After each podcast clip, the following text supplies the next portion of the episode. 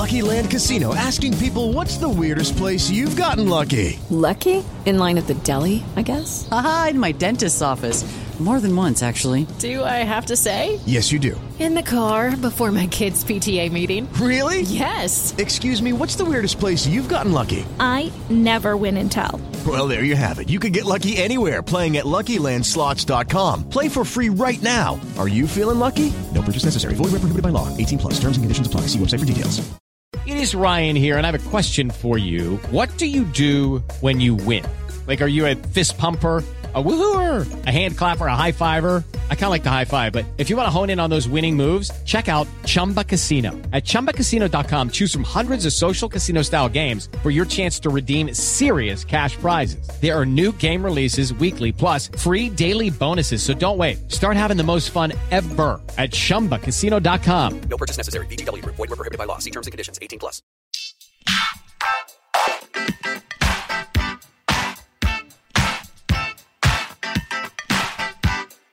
Hi, everyone, and thank you for tuning in to the 523rd episode of the Hollywood Reporters Awards Chatter podcast. I'm the host, Scott Feinberg, and my guest on this very special episode is one of the greatest filmmakers of all time, and in the eyes of many, the greatest filmmaker alive today, Martin Scorsese. Over the course of a career spanning nearly 60 years, Scorsese has directed 26 narrative features and 16 documentary features. Among them, 1973's Mean Streets, 1976's Taxi Driver, 1980's Raging Bull, 1990's Goodfellas, 1995's Casino, 2006's The Departed, 2013's The Wolf of Wall Street, and most recently, 2023's Killers of the Flower Moon, an adaptation of David Grann's best selling book with a script co written by Scorsese with Eric Roth, produced and directed by Scorsese, and starring his two great muses, Robert De Niro and Leonardo DiCaprio, along with breakout Lily Gladstone, about a series of murders in Osage Nation after oil was discovered on tribal land back in the 1920s. Described by Time magazine as one of the 100 most influential people in the world, Scorsese has been the recipient of just about every honor that exists for a filmmaker, including an Oscar, three Emmys, and a Grammy, four BAFTAs, three Golden Globes, and two Directors Guild Awards, an AFI Life Achievement Award, a Film Society of Lincoln Center tribute, a Kennedy Center honor, a Cecil B. DeMille Award at the Golden Globes, a BAFTA Fellowship, a National Endowment for the Humanities Jefferson Lecture, a Robert Osborne Award from the TCM Film Festival, and Career Achievement Awards from the Venice Film Festival, the Cannes Film Festival, and the Berlin Film Festival. For Killers of the Flower Moon specifically, he has already been awarded the Best Film and Best Director National Board of Review Awards and the Best Film New York Film Critics Circle Award, and Killers was chosen as one of 2023's 10 best films by the AFI Awards. He was nominated for the Best Director and Best Screenplay Golden Globe Awards, and he is nominated for the Best Director of a Feature Film Directors Guild Award and the Best Director and Best Adapted Screenplay Critics' Choice Awards, with Oscar nominations almost surely to follow. Over the course of a conversation at the Hotel Bel Air, the 81 year old and I discussed the tug of war that he felt as a kid growing up in Little Italy between his faith and the reality of his life, and how that shaped the films that he went on to make. The origins and evolution of his special relationships with De Niro and DiCaprio, with whom he has made 10 features and 6 features respectively. How Killers of the Flower Moon is sort of an amalgam of his gangster films, period costume drama, family film, and trilogy of films about faith, plus much more. And so, without further ado, let's go to that conversation. Let me just say, first of all, I'm so honored and grateful that you're doing this. Thanks for making Thank the you. time. And, you know, going back to the very beginning, I know born in Queens, raised in Little Italy, I think from eight on, right? From eight years old on, yes. How do you think that that place and the fact that you had health problems as a kid, how do you think that shaped you, you and your interests? Well, um, the health problems really, uh, uh, really uh, restricted so much normal activity, which was running, laughing, playing uh, sports of all kinds were forbidden. Um, and this happened uh, when I was three years old, so 1945. And um, I was uh, maybe they overreacted, but I know, I remember it was real. Um, the asthma was real. I could feel it in my lungs. I know what it felt like. I know I couldn't breathe. And uh, it stayed with me to now. It's been worse than, uh, at times, but uh, kind of under control now to a certain extent. But at that time, you know, Queens to me was uh, um, the Corona was like this little magic land. They had little trees, and there were there was grass here and there. And we could go to the um, we could go to the um, World's Fairgrounds, and I could stay at least fifteen minutes before I started gagging up and not being able to breathe from the from the uh, grass. Um, and so, but it, it had it had its space, and it was like a little village. It was really sweet predominantly at that time Italian American. Hmm. But then in 49, I think it was, we were in a two family house. My father got into a, uh, uh, kind of an altercation with the landlord who was living above us. And uh, it turned physical. There were fights, all kinds of things going on. And we were, uh, we had to uh, leave Corona. And after being almost, in a sense, coddled there, suddenly we had to go back to Elizabeth Street when I say go back to, that's where my father was born and where my mother was born. My father was born in 241 Elizabeth Street in the, the third floor front. Got it. And my his parents were still living there, my grandparents, the Scorseses.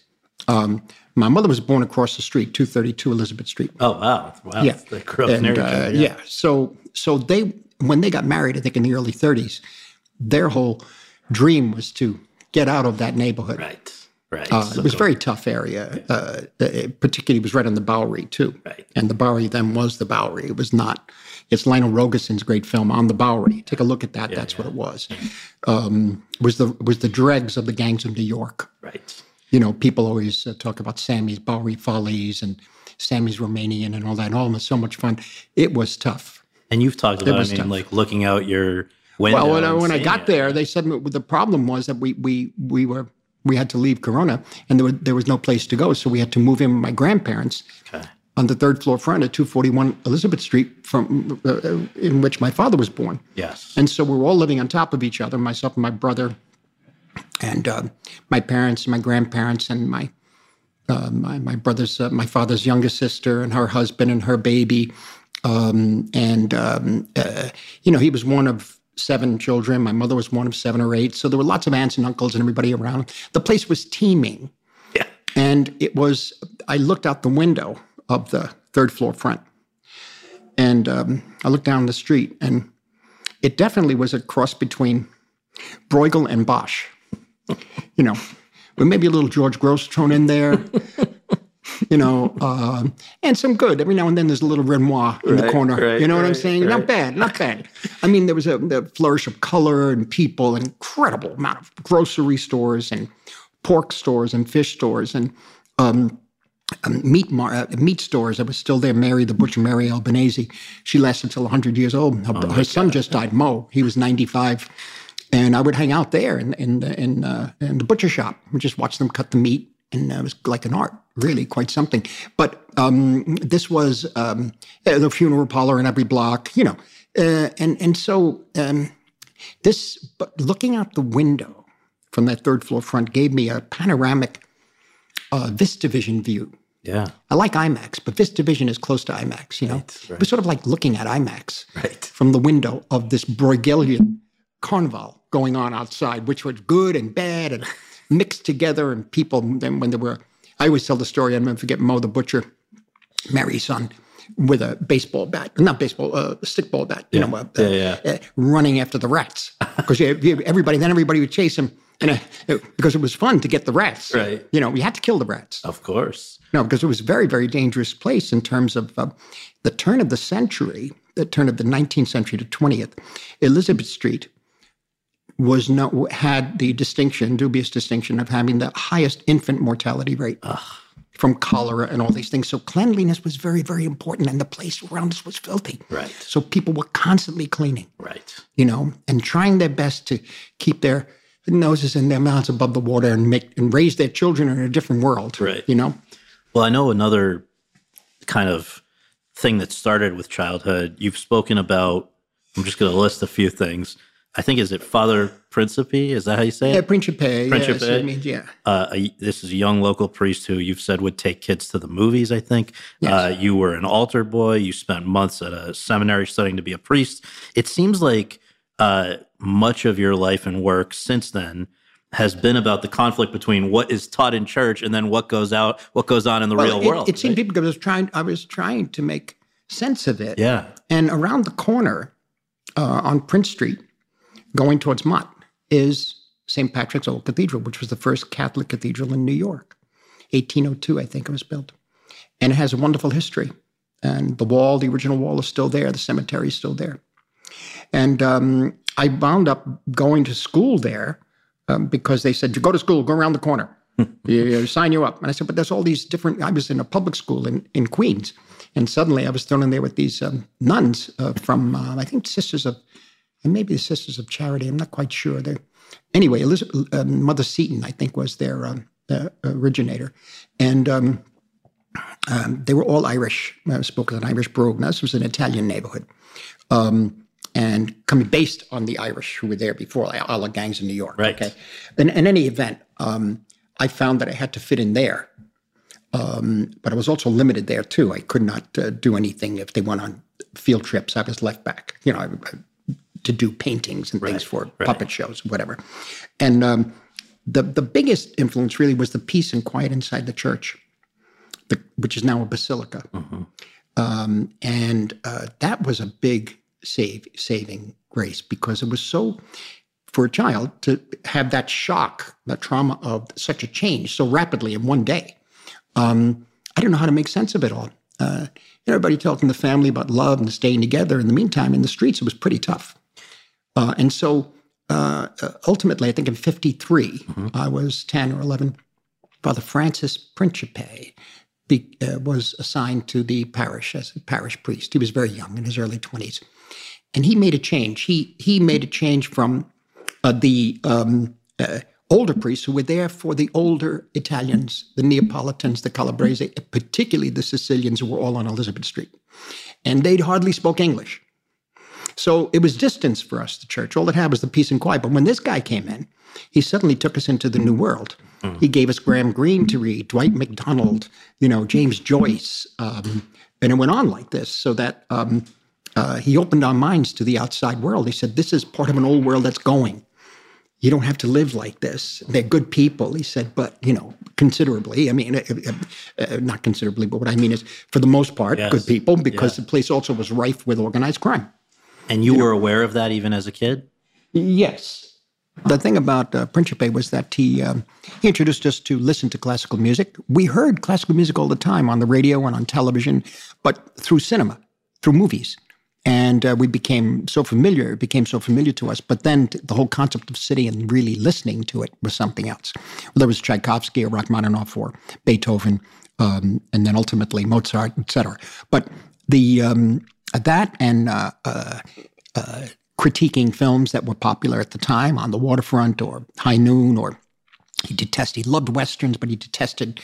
Um, he detested uh, Johnny Guitar. But I, I, yeah, what was he to make of it? It's not really a western. It's some sort of crazy opera. And so he was really the guy, though, who first made you, helped you to fall in love with the movies. No, not necessarily, because what was happening was that there was some peace in the church, Right. in the basilica, and I became part of the. Uh, I would do, you know, uh, uh, different uh, uh, benedictions. I would be there, and uh, different different rituals during the day and the evening, whatever. But uh, what else they could do with me was to take me to the movies, and so the movie theater uh, it was almost interchangeable to a certain extent, and the visualization of um, the, the visualization of um, religious themes, so to speak, or concepts. You see that in the church and the plaster saints and the Stations of the Cross, um, the, saint, the statue of Saint Rocco pointing to the cut in his in his leg with the dog sitting at his at his feet. All of this, um, Saint Martin cutting cutting the robe in half to give to the beggar. Um, the souls in purgatory, uh, Jesus in the sepulcher laid out. I mean, with candles that you can light in front of him. All these things were very vivid, mixed with film. Right, right. They all blended together.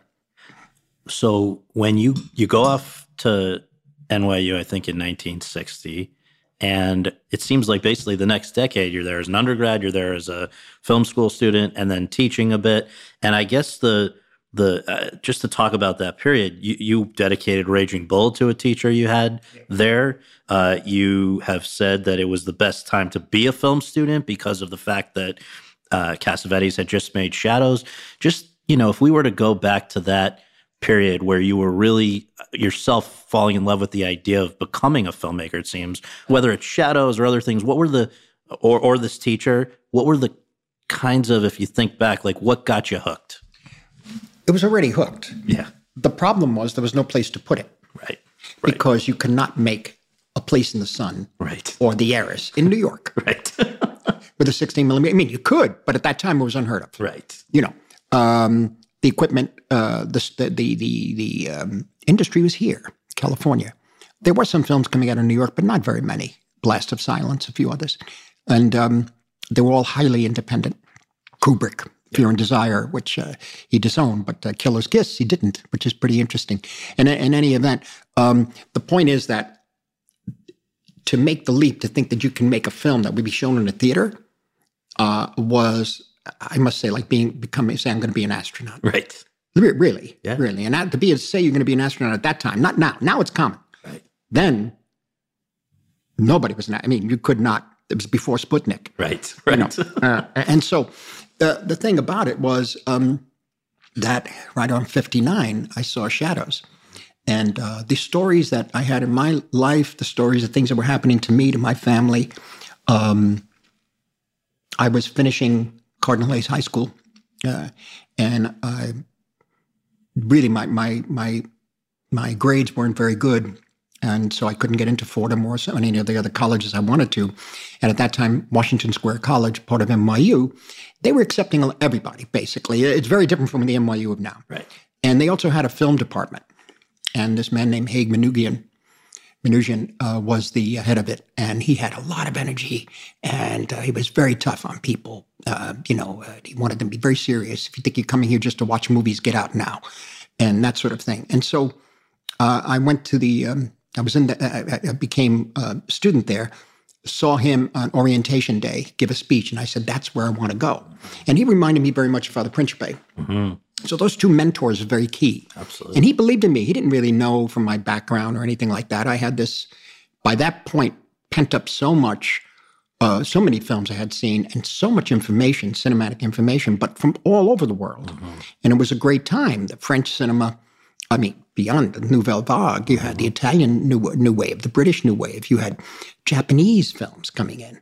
This is very, very different. It was uh, Mizoguchi and Kurosawa and then later Ozu. But but but those two at first was a big deal. Kinugasa, uh, I'm pronouncing it right, but Gate of Hell. But uh, but primarily Kurosawa and Mizoguchi. Yeah. This was a this was they were shockingly different. And where were you seeing those movies? Um, Eighth Street, Yeah. Eighth Street Playhouse, the uh, Art Theater, uh, the Waverly, which is still kind of there. Um, Fifth Avenue Cinema. You just walk over to the village because I was. You see, what happened is I lived between Houston Street and Prince Street on Elizabeth, and if you go north, you're on Houston Street. Right. To the right is the Bowery, Right. which is the end of life, basically. Sadly, it was. There were people, Yeah. you know, they were just gone. Yeah.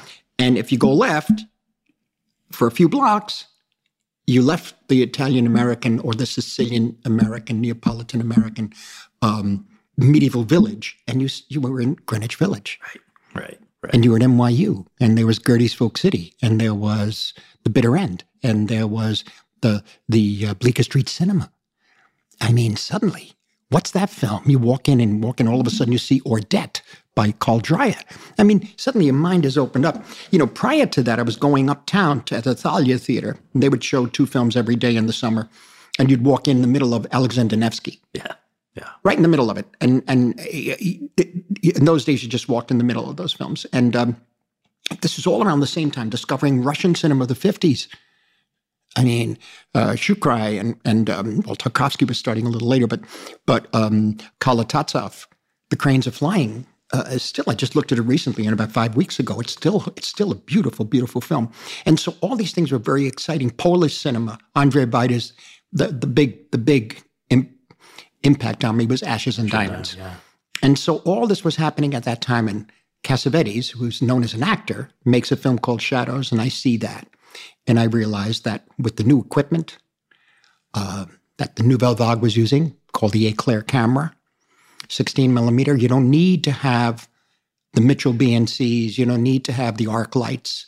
I mean, if you can use them later and you, you the subject matter calls for it and you have the budget and you have the time and you can control it, good. But this new equipment gave us freedom. It's very similar to now. Yeah, yeah. Where the technology is all new equipment. And, and at that time, I said, if Cassavetes can do this in New York about people that I, I really don't know, they're more bohemian than, Sure, than sure. me.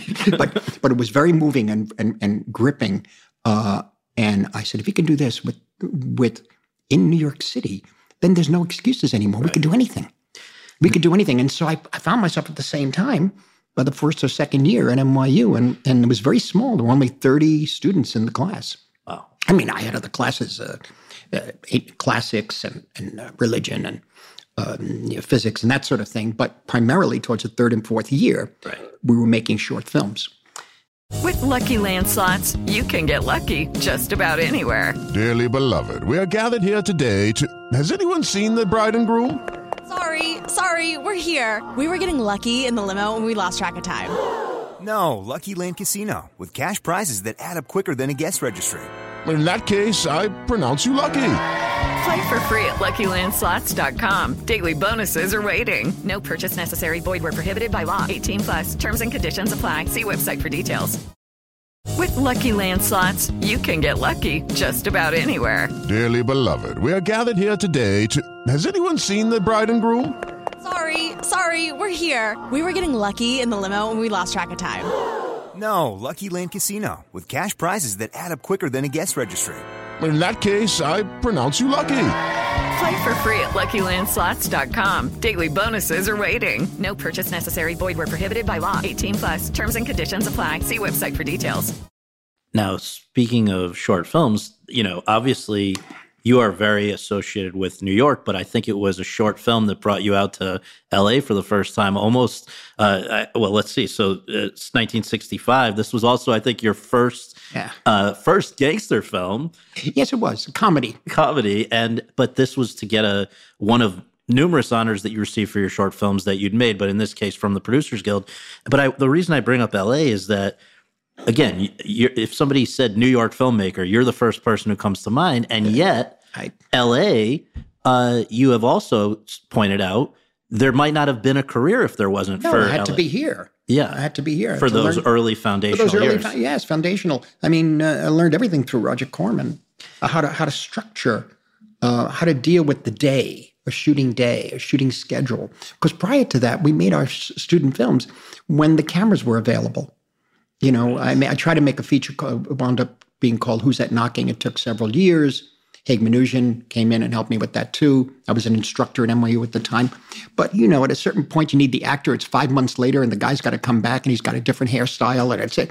You know, uh, it became it became uh, there was no structure to the actual production, and there was no structure. What I mean by that is that when you're making a picture, by the second day, maybe or sometimes the third day or fourth day, you don't want to get up. I mean, a lot. It happens to a lot of people. You don't want to get up. I mean, you do want to get up, but you can't. but you have to. Okay. In a student film, when you get the camera, you shoot for two to three days and nights, and then everybody collapses. Right, right. I, I'm just saying, in that time, Right. I don't know about now. Yeah. Um, and so uh, it was very, very. Uh, the equipment was very rare, and uh, it was very difficult to get the the good equipment. There was one 16 millimeter Arriflex. We had to fight for that. Um, eventually, shot in 16 millimeter Eclair, which we had to rent. But in any event, um, uh, I learned I had to come out to California to uh, really learn how to make a picture. Roger Corman picked me up and did Boxcar Bertha, and that's where I learned how to do a film uh, in 24 days. Uh, and, you know, uh, on schedule, on time, laid out every shot, drew every picture, and applied that with the same crew to Mean Streets. Now, be- between those, the thing that happened though between those two films, I believe, from what I from what I understand, is that you meet your hero Cassavetes, and he's pretty frank with you, right? Yes, he was. He was. Uh, I met Cassavetes in New York. Uh, let me see. It was Who's That Knocking had just been finished, and um, I believe it was 68. 68. And Jay Cocks of Time Magazine, we became friends.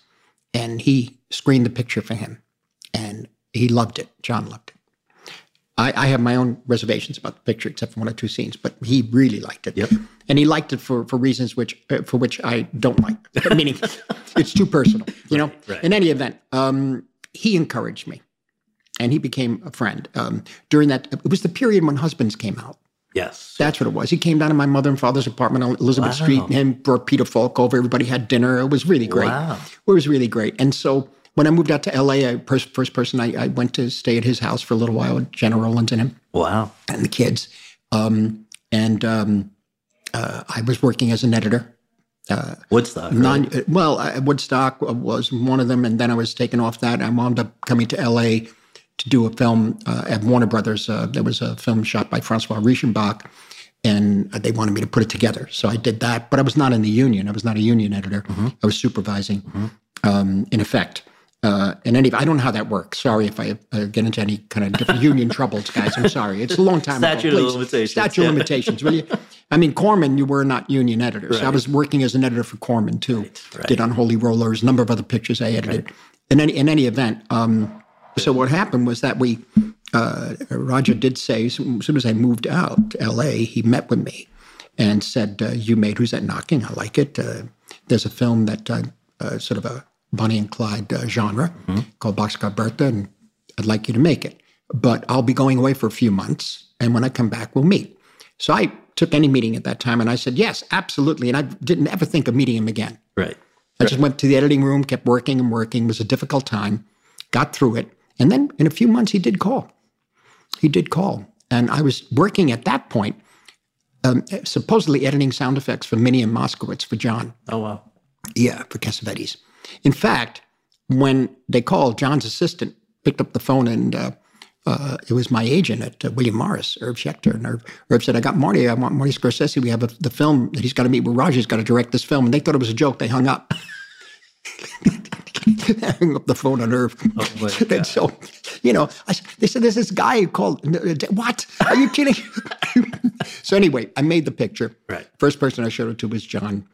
And um, in the meantime, I've been trying to work on what became Mean Streets. Right. Right. You know, right. working on that from 66, I'd say, to 71 on Yeah, the script, yeah. changing it and changing it. Everything that, everything that Who's That Knocking I couldn't really deal with became Mean Streets. Wow. You know, I mean, I couldn't deal with meaning that it wasn't quite right. I didn't have the concept. I didn't have, I was reaching too far too soon, you know, but um, it's good to reach to fail. Sure. Sure. You know. but but what John said after. Well, John looked at it and he looked at me. But you see, the thing with Cassavetes is very interesting.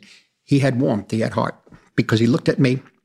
A couple of my friends looked at me and turned away after seeing it. Yeah. Like Yeah, I, I you know, they shook their heads, turned away. wow. Yeah. John looked at me. I was in his office at Universal, and he looked at me. He, start, he started laughing with his arms like this, and he goes, "Come here," and he embraced me and said, looked at me and said, "You just spent a year of your life making a piece of crap." He said, "Don't do that again." He said, "Yes, it was good. You liked the certain things you did in there, and you liked the, the girl is good, and David's good, and all that, and Barry and everybody, and Bernie Casey. But you know, come on, don't do that again. Don't do it. You don't make that kind of film. I mean, you learn what you learn, use it. You have that the script that you're working on. Yes, attach an actor to it, get it made. And the idea was that it that because it's personal to you, you will do something better. Well, eh, he just saw in, in Who's That Knocking that it was a different kind of that I I, I was very much enamored of the um, studio system films, Yeah. but I was also split between because at five years old I had seen on television in New York in 1949 or 48 um, uh, the uh, uh, uh, neorealist films, the Italian films, and I saw that that was a direct that was closer to us because I was speaking the same language. Right. My grandparents were there in the room crying, uh, watching uh, Paisa, Yeah. uh, Open City, uh, Rome Open City, Bicycle Thieves, um, and so uh, Shoe Shine. And so that was as real as Wizard of Oz, Right. Right. as real as Gene Kelly in The Three Musketeers. Right. You know what I'm saying? As real as Duel in the Sun. So how do you could you do a similar thing in that system? Could you could and so I was always drawn that way, and I think Cassavetes picked that up. He really, want, I think, wanted me to probably just to explore what interested me, um, and not to fall into. Um, hmm, I think in his mind, I'm speaking. I can't really speak for him, but in his mind, um, uh, not to fall into a studio system type of picture. Now, at that time, studio system types were one kind. Now they're different. Right, right. Now the studio is almost obsolete. It's something else. So the the Mean Streets, which you've said was uh, semi autobiographical, this pull Yes. between you know doing the right thing and doing you know religion, just all the elements. There. Well, yeah. How, how could you live a, a- a life of uh, uh, with any kind of morality? It's based on any kind of morality and and spirituality, not religion. Because religion you have, but the religion has to have a, a core of spirituality to it. I, that's a big statement, and you No, can no, argue and argue and argue on something like that for years. But I, but there's sometimes there's a difference, you know. Um, sometimes you just have the surface, you have the ritual, but what's what's what's the heart of it? The heart is the spirituality in life, you know. And um, uh, you know, how could you do that while all this is around you? And I can't even. I mean, I, you know, along with the real power that I saw, the church took care of people. There's no doubt. They really did. The older people, the young, they tried their best, and on the Lower East Side in the 50s and 60s. But with organized crime around you, the power was there. The power was really these men who were on the street corners and or in front of the social clubs. right, right, right. You know, and by the way, some of them good, very. I grew up around them. Yeah. You know, I just know them, and they were great. Uh, I mean, meaning they were like really very nice to me. There were others who were not. Right. He just stayed away. And as like my father said, don't bother though. Don't go over there. the other guys is not too bad, but don't don't make noise in front of that club. Right. You know, you make noise. You kids, you're in line. Don't sit on the car. that was the other thing. Well, don't go near that car. The cars were parked. You know, they, they had the cars. No, we didn't have cars. Right. So the other thing, This is common sense, like anything else. A bunch of kids running around throwing things, and forget it. You get in trouble. You, you I'm going to tell your father. Right. Now, Mean Streets obviously was also the beginning of something that continues exactly. Well, it was 50 years later that Killers comes out. So in between, there's there's a total of 10, 10 movies films with, with Bob Rob De Niro. exactly Now the thing is that Bob was down there. in Little Italy. Yeah, and when he was 16, I didn't. I remember him, but he was with another group on Kenmare Street or Broome Street. They were a little. There was a place called the Alto Knights, uh, kind of a, again, a kind of social club.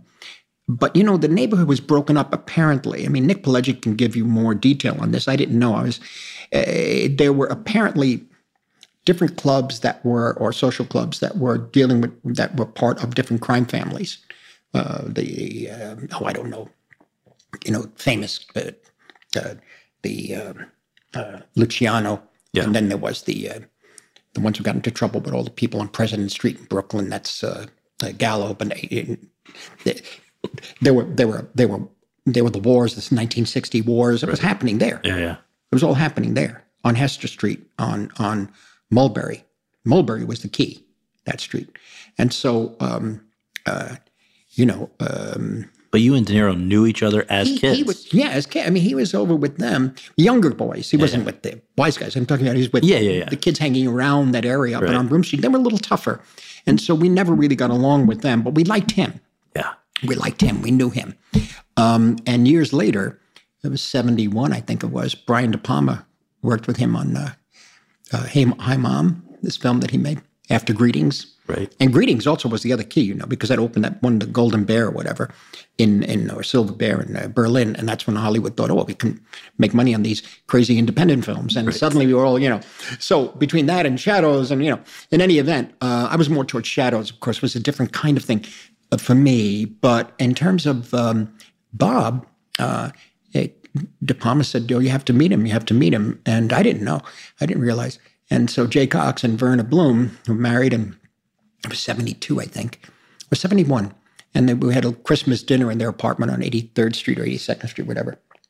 I walk up, and uh, small apartment, and it was him and me and uh, De Palma, and Jay and Verna. And afterwards, we were sitting in the other room, and uh, Bob was sitting there, and I was sitting opposite him, and he said, You used to be friends with Curdy, right? I said, Yeah.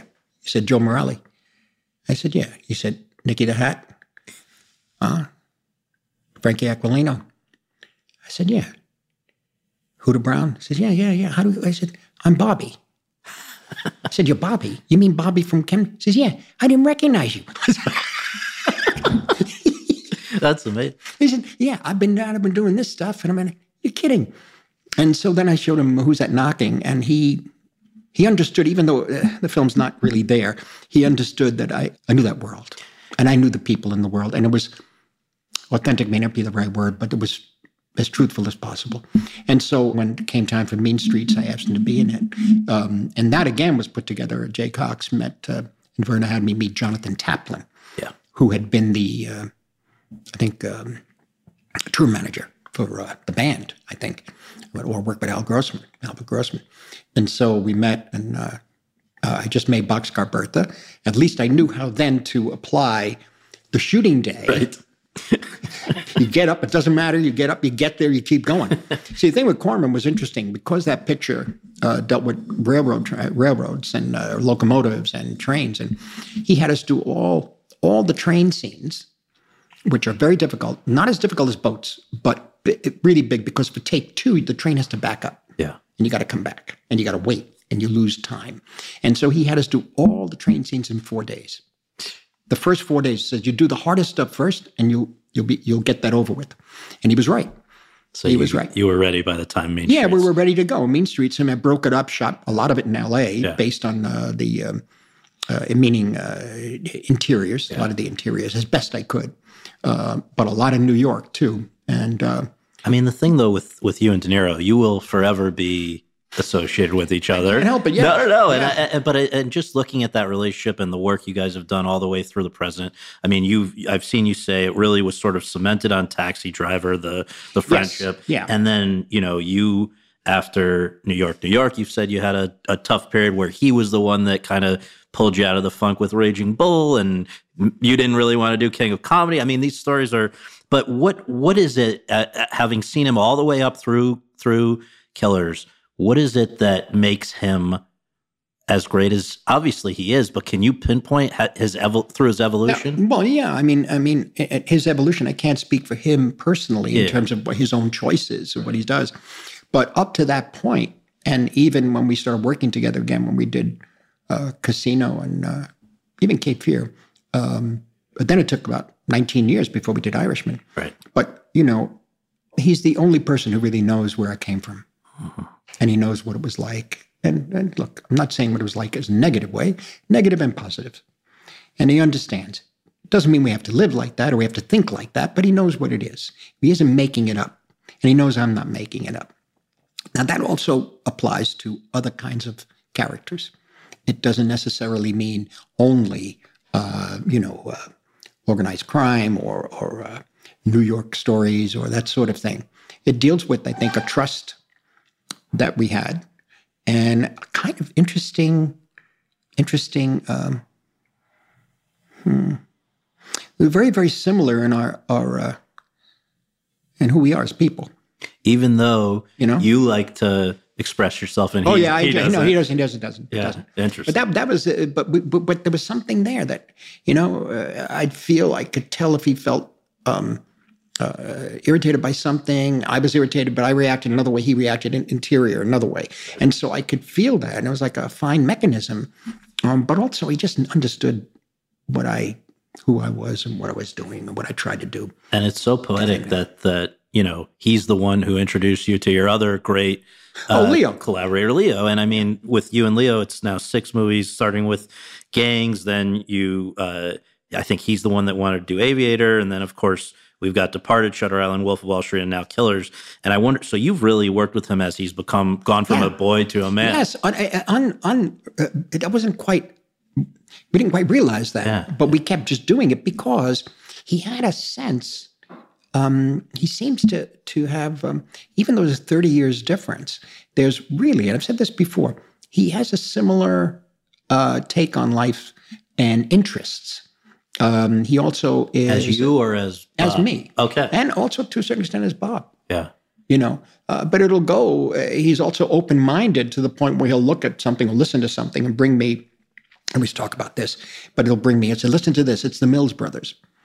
I said, "Yeah, I grew up with that, 1940s." Right. You know, or he'll say, "Listen to this," and it's uh, it's uh, Cab Calloway or Louis Jordan or. Uh, and so i i that's just music, you see, yeah. and some new music, of course. But like it's, it, but something happened, I guess, when we did Aviator, where I could see, I didn't, I didn't intend it, but I went through it with him, which was a growing process. I think. I mean, I don't know as, as an actor, yes, but also as a person. And so that kind of was like very bonding. I, think, you've talked about it was like uh, the scene in the screening room where yeah, the scene in the screening room was the one that did it. he just ch- sort of changed, or Yeah. yeah, Yeah, and it happened, and I, I didn't. I was there, and I guess I guided it without intending to. In other words, I was just helping and moving and shaping and directing, and I don't know what they call directing. And then it happened, and uh, something transcended the work as a person, and it was really interesting. And then the next picture then pushed even further and further and keeps further. going, yeah. yeah, yeah. Now, when Bob recommended Leo to you, they had worked on This Boy's Life, right? And you said he's he's never recommended somebody to you before, or No. maybe since. I don't know. But what was what was it that he said made Leo great? And then part B to this question is, you've now worked closer with these two guys than anybody. Do they share things in common, or do they work totally differently? Um, I work differently. Really? Yeah, yeah, yeah. yeah. Uh, Leo's more, um, uh, Bob is more internal. And then suddenly, you know, it'll be the Odes of Pindar. He'll suddenly speak. and it's like brilliant. And, uh, you know, grab it, grab it and put it in there. You know, grab it. And suddenly it's emotional and truthful. And then that's it. Yeah. Uh, next. You won't, you won't, you know, it'll happen again later, but you got to be there. Right. Uh, and, or like the other night, Jim, I'm, that's all I'm going to say. And that's it. and that was the end of it. He told me something. That's all I'm going to say. Right. And it was beautiful. Right. And uh, Leo, we just talk and talk and talk, but in, in a good way. Do you think he a lot, sees a lot you? of a lot of a lot of uh, playing and twisting and turning and all the talk, all the I should say talk. It's conversation, it's thoughts, it's ideas, it's thing, pulling things out of the air. It's like, and it, it really is rehearsal. Would it be overanalyzing it to say, you know, the relationship with you and Bob is like brothers, but you and Leo is father son, or Probably. You think it's Yeah. more brothers? I think mm, could be. Uh, it could be. Uh, I never had a son. I have uh, all daughters and granddaughters. And he feel does he? So He's a little like that. Little- Yeah, he's a little like that. now, you uh, you seem to have always loved the moving camera, not just you know. And I wonder. I know you were a uh, Samuel Fuller, Michael Powell student of these guys and got to know many of them and, and all that. I just wonder when I think about the camera inside the ring in Raging Bull, the tracking shot through the Copacabana and Goodfellas, right through the stuff on the streets and Killers, where we're you're there's it's I guess where does that desire, that interest to have a a, a non-static uh, Oh, camera, where does that come uh, from? It comes from music. Really?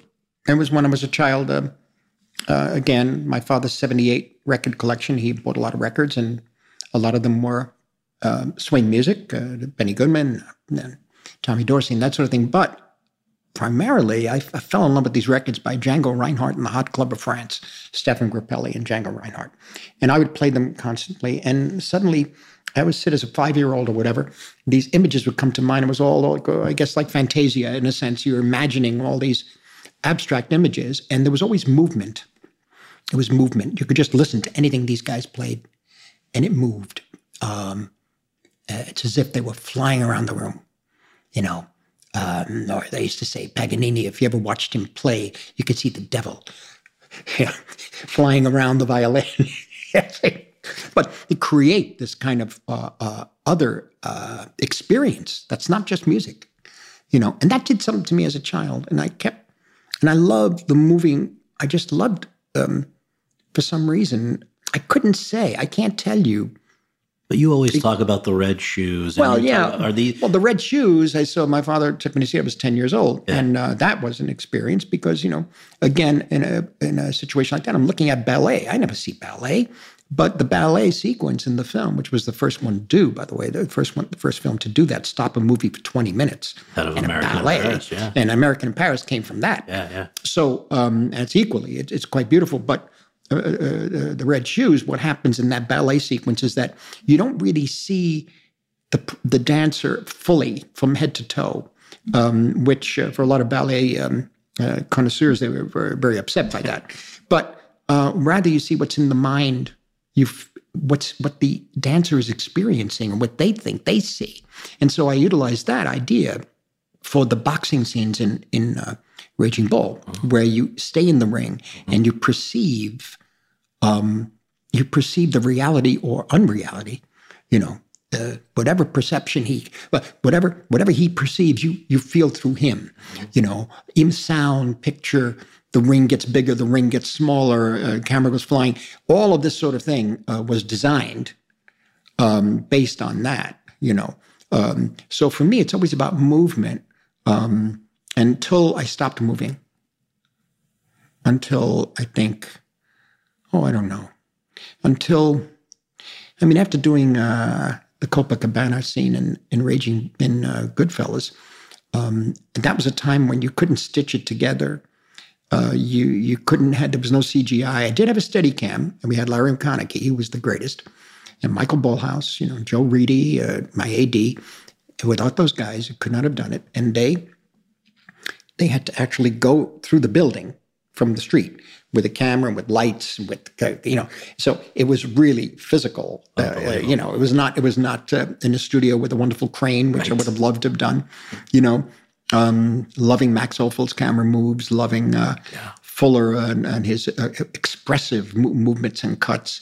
Anything by Hitchcock, you know. Uh, and so for me, after doing that, I felt that um, I had explored. I thought um, the long take as as far as I could. Sure. Um, I preferred like what Brian De Palma d- did in his long takes, how he would design so that suddenly by the end of the take or the end of the, or the tracking shot, suddenly there's a story point that happens. Like in uh, Untouchables, where the young man is killed, at, uh, Jim Morton Smith, I think his name is shot in the elevator, but that's at the end of a long, incredible tracking shot. It is beautiful, Yeah. you know. And so I don't know if I could do that. I don't know if I want to do it anymore, you know. And uh, I'm going, uh, you know, I'm just seeing what, trying to explore what I can do visually at this point in my life. Sure. Uh, explore it another way. So the other thing that's that's always great one one of you know many things, but another thing that's always great with your films is the the editing. And I know that this brings up Thelma. Oh. Thelma, yeah, yeah, yeah. And yeah. I want to you know just note that you guys. I think she's done every one of your films since Raging Bull. Since Raging Bull, right? And and uh, right through Killers. And so, f how did that relationship begin? And also. Is there any rhyme or reason for why so many of the greatest film editors going back to the silent era were women? I don't know why that that is the case. You'd have to ask uh, some younger person. I think maybe they can look back seriously, a person who can look back and make sense of it all. I don't know. And there were so many, apparently, so many women in the business before they were wiped out. At least uh, Guy Blanchet. I mean, you know, they were extraordinary. Lois Weber. This was amazing stuff. The new stuff we've seen, and um, so many. Um, in the case of uh, Thelma, uh, we were met at NYU in uh, 1963, and she was not in film. You know, we met at a film course, but she was not in film. And um, so she she really uh, we we later in the late 60s edited some documentaries together, just working. Uh, but she was more a political scientist. Uh, she went to I think Columbia. Uh, Nabokov was was one of her professors. I mean, she's in a different a different world. Um, uh, I, if I could say, and it, it, cinema is not her main uh, interest. Put it that way. Yeah, yeah. Especially at that time, it was different. It was a different thing. Um, she stayed on in Woodstock. I, I left, um, and for the nine years or so in between, um, I worked a, a bit with Marcia Lucas. Uh, Um, but primarily, I cut Mean Streets myself. I cut Boxcar, but I couldn't take the credit because I was not union. Right. Um, and Sid Levin was a terrific ed- editor at that time. He worked for Marty Ritt. He took the, uh, gave I gave him the credit, and he and he got a he got slammed in Variety for that. the editing was choppy. Poor guy. Poor guy. I felt terrible. but anyway, he was really he was working down the hall. I said, "Sid, you want to put your name on this?" And he helped me with a few cuts. I said, "Great." But um, in any event, uh, I found that during that period, the transition of the kind of filmmaker I was, I was trying to be. Um, it didn't really fit with um, the way the system worked here in terms of the editors. Uh, although I got some a couple of pros that came in that did some couple of things in my picture that were terrific. Yeah. And I said, "Don't touch it; it's beautiful." But I I found that nobody would listen to me, and I just wanted somebody who would let me direct them, Yeah. and that I could cut with them. And since I started as an editor, by the time Raging Bull was about to be made, I realized that uh, Marcia had stopped working. Um, and so I had to start all over again. And so I called her. And she was in Pittsburgh, I think, doing something in television or whatever. And uh, she said, I don't know how to cut a feature. I said, don't worry about that. Well, that's that's what I want. The, the, the you bring the, um, uh, in a sense, uh, what you don't know, we- we're going to. That's the beauty of it. We will we, will- we will we will discover, and uh, this way you're not you're not locked in with any rules, particularly industry rules. Right. I'm saying the industry rules are bad. I'm just saying we're making a different kind of film. No, you guys. And so that's it. And by the end of that, she was in the union.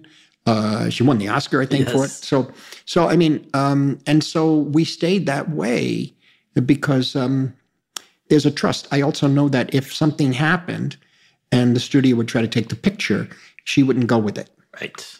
She's loyal. Other editors would. Right. And it, it's happened in the history because they work in the studios, understandably. Um, but this was something special. Each picture we made, she she felt as if she was making something special with me, and we got along. And we, uh, you know, it's been a crazy time, and uh, we wound up making this film, Killers. Absolutely. Now, Killers. I want to just preface a question about Killers with with a bit of a wind up. So bear with me. Okay. Because of Mean Streets, Goodfellas, Casino, Gangs of New York, Departed, and The Irishman, you're obviously very associated with the gangster genre. But you've also made films, obviously, that are completely different. We've got The Age of Innocence, we'll remind people, is period drama. We've got Hugo, a family film. We've got uh, sort of, I guess we could call it the trilogy of films about faith Last Temptation of Christ, Kundun, Silence. Killers, in a way, isn't it sort of an amalgam of all of these? I, I, I think you're right. I, I, you know, maybe that's why I felt I just stuck with it. And all this was coming at me. And somehow, having gone through those projects and having gone through Irishman, because a lot was culled away in Irishman. I know it's a long movie, but what I mean is culled away with style mm-hmm. and getting to the heart, especially towards the end when they get older. And this is something that uh, uh, I felt for some reason I couldn't articulate it, but I felt it was it was the right time and it was the right story to immerse myself in in all these elements to come together. Style too, you know, in style too, and to to provoke the audience too in terms of length. In a sense, I know it's a it's a lengthy picture, and uh, I found that uh, many people feel that have seen it. They said, "I want to see it again immediately." Totally. So it's an odd, it's an interesting thing. Um, but uh, all these elements did come together in this picture. There's no doubt.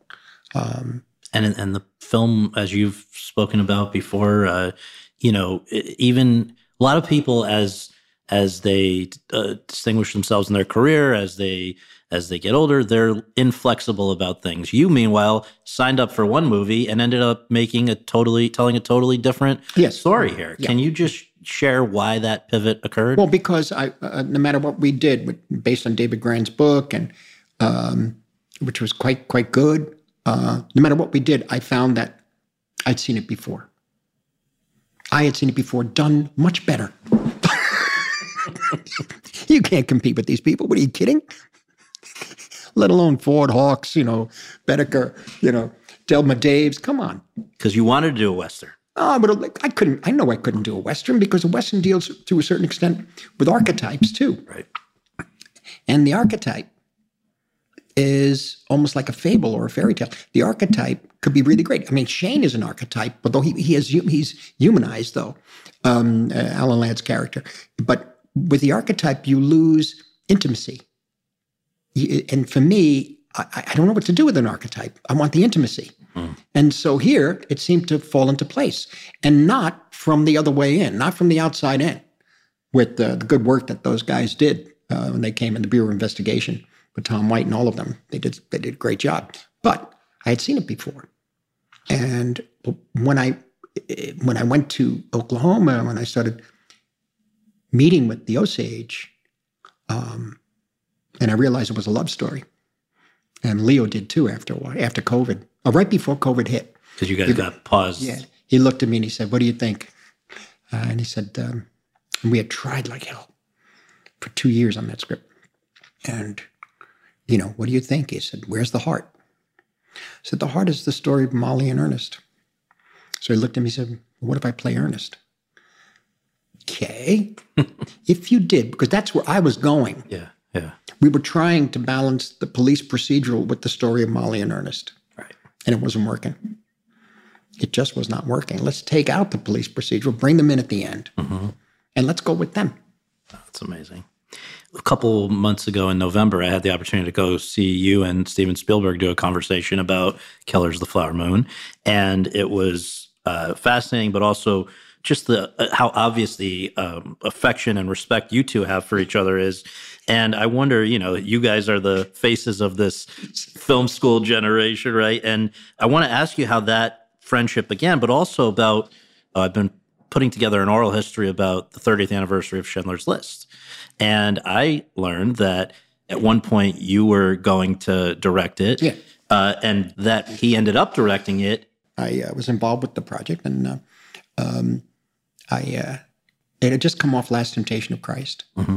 And there was a lots of uh, being Catholic uh, or trying to be Catholic. Um, uh, it hit home. There was a lot of um, uh, controversy and difficulty, and a lot of uh, blame was put on the Jewish community, which totally threw me. I was so naive; I didn't understand, and so I was very, very sensitive to.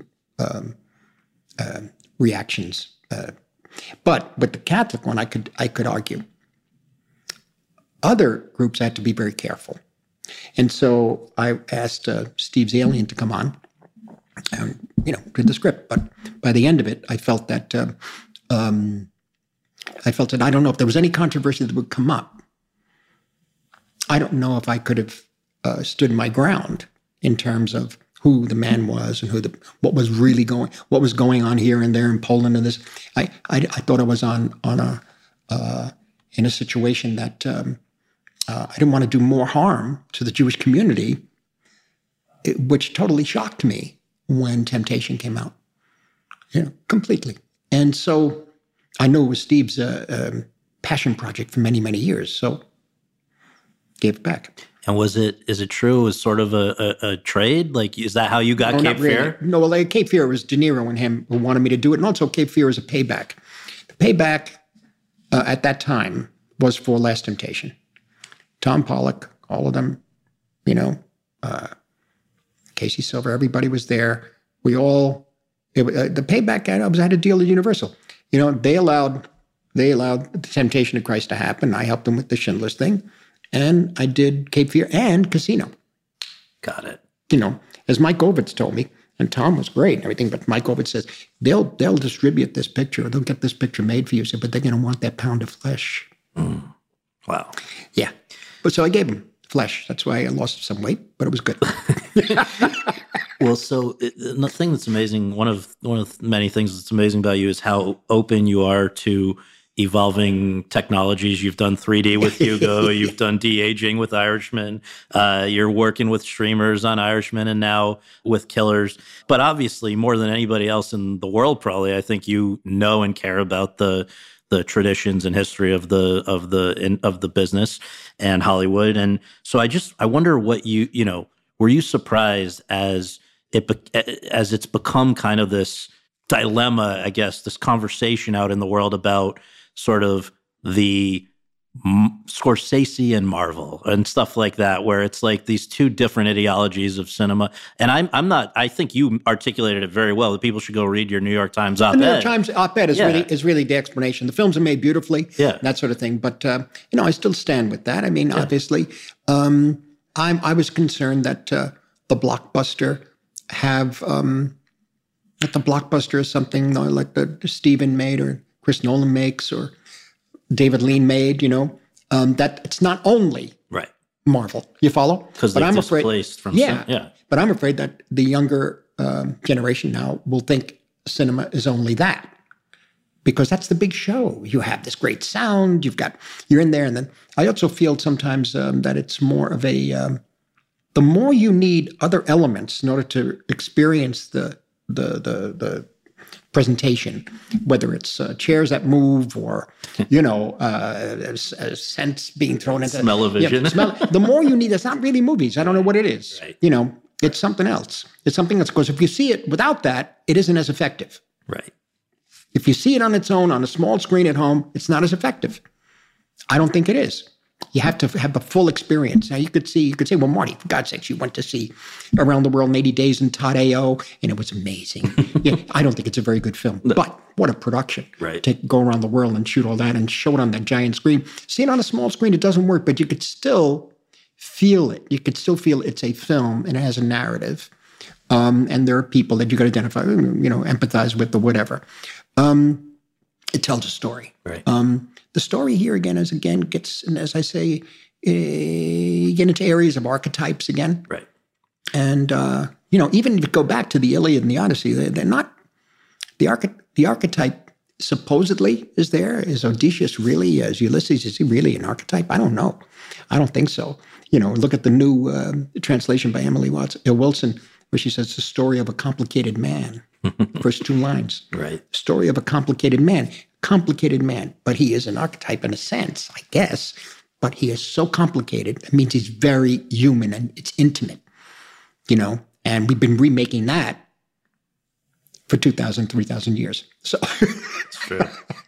well, last two things, if I may, I just want to first ask you if you, you know, obviously you read what and hear what people think about you, the admiration and the how how you've influenced so many people and all of that. But you've you've also been so busy. I the the um, how prolific you've been it's incredible. And so I just wondered, do you ever actually have or take the time to sort of sit back and think about this asthmatic kid from Little Italy has had the imp who loved movies, the impact that you yourself have had on so many filmmakers, filmmaking. How, what do you, how do you process no, that? I don't. I don't. I, I, I, I haven't. I mean, when you talk about the kid in the Lower East Side, yeah, because I was kept from everything, I had to use my imagination. Whatever I'm pulling from that imagination in my little room that I, I was stuck in, you know, and that's the happiest I am when I'm in that editing room, and my old friend is there, Thelma, and we're cutting together. It's like that kid in the room drawing pictures, you know. Uh, but I don't get. I, I can't really tell. Uh, people have been very kind and very sweet to me over the years, particularly the past 20 years, 25 years. And I, I can't tell immediately, I can't really fathom that. Um, there's so many other great filmmakers, and I, um, there's so many that I admire, so many new, so many new people coming out with the new technology. You know, we don't know where, where cinema is going to go. You know, whether it's you could say Marvel here, yes, but you also got somebody making a film coming out of West Africa that's amazing you know, and you got somebody coming out of Indonesia making a picture, and you got people in, in Hong Kong. I mean, so it's really, and, and what I mean by that is they utilizing technology in a new way. And you see it in the Academy, you see the South Korean film, Parasite, for example, is finally is appreciated. South Korean films, I was uh, 20 years before Parasite, I'd been watching them. But I'm talking about, uh, uh, you know, uh, um, Hong Sang-soo and, and um, you know, all, all the other, all the other um, great South Korean filmmakers. And so there seems to be um, cinema has now become it's beyond international. It's it's really a special form of expression. Right. And so I can't quite tell. Well, I can't quite tell. People tell me, and that's kind of nice. Well, you but there's so many. I'm, I'm saying there's so many other ways. Look at Chantal Akerman's films, for example. Sure. There's so many other ways. Hold that camera static, static rather than moving. Right. Uh, you know, there's a, there's there's a um, uh, the pacing is really interesting. I get worried about here the pacing being so fast, but I'm responsible for some of that. okay, but that's way I speak, and I wanted to tell Goodfellas that story, and know like a stand up, you know, like a stand up, and so you know, but yet what gets me in our culture is the quickness of the image, and it there's um, is a sense of um, an emptiness then of the image. It doesn't it doesn't um, it, it's not profound. It doesn't stay with you. And uh, that's where we need the balance in American cinema. We need that balance, you see, between something that uh, that could you could enjoy, but at the same time, something that maybe a year later you you it's still part of you in a way. Well, it's kind of poetic because you know, reading about that first trip to LA that you took, where you're at the Yeah. Producers Guild Awards, where you're about to go. I'm be- about to go. right? But you were there, and you're looking around. Oh my God, it's David Selznick, right? Uh, Sam Goldwyn, Cary Grant, um, uh, you know, uh, oh my God, Jean Seberg, Maureen O'Hara, Jimmy Stewart. I mean, everybody on the dais. And so now that's that's you. Um, but just as a final question here, I mean, you have said there's no slowing down. You are you have many things you want to do, and and, you've talked a little bit about you know we've got and in fact in the last uh, day or so that.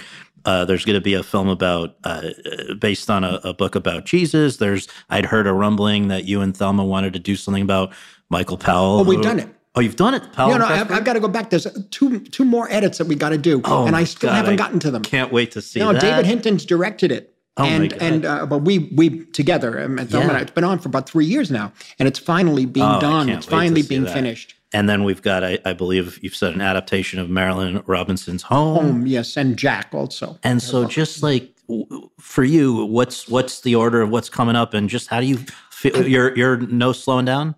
I don't think so. I think I need to to take a break. This because of many different reasons, and the the uh, uh, one of the main key reasons is uh, you know the, the the the love that we had making. I don't know the way I really loved making Killers of the Flower Moon with the Osage and all our friends. Uh, that I had to promote the picture. And then there was the actor strike, and I then had to Really really, had to promote it, yeah. And it has taken its toll. Yeah. Uh, it really has. I would like to just like not shave for like a week. you know, Take a you know little what I mean? break. Yeah. take a break. Just not Yeah. shave. Right. Just do me a favor. You know, but like, um, you know, just take a little break. But I don't. I don't think I have the time anymore. So I've got to push ahead. Well, I truly cannot thank you enough for so many hours of entertainment and for this last hour. And I, I just, it's, it's uh, one of the highlights of my life. So thank, you, very much. Thank you.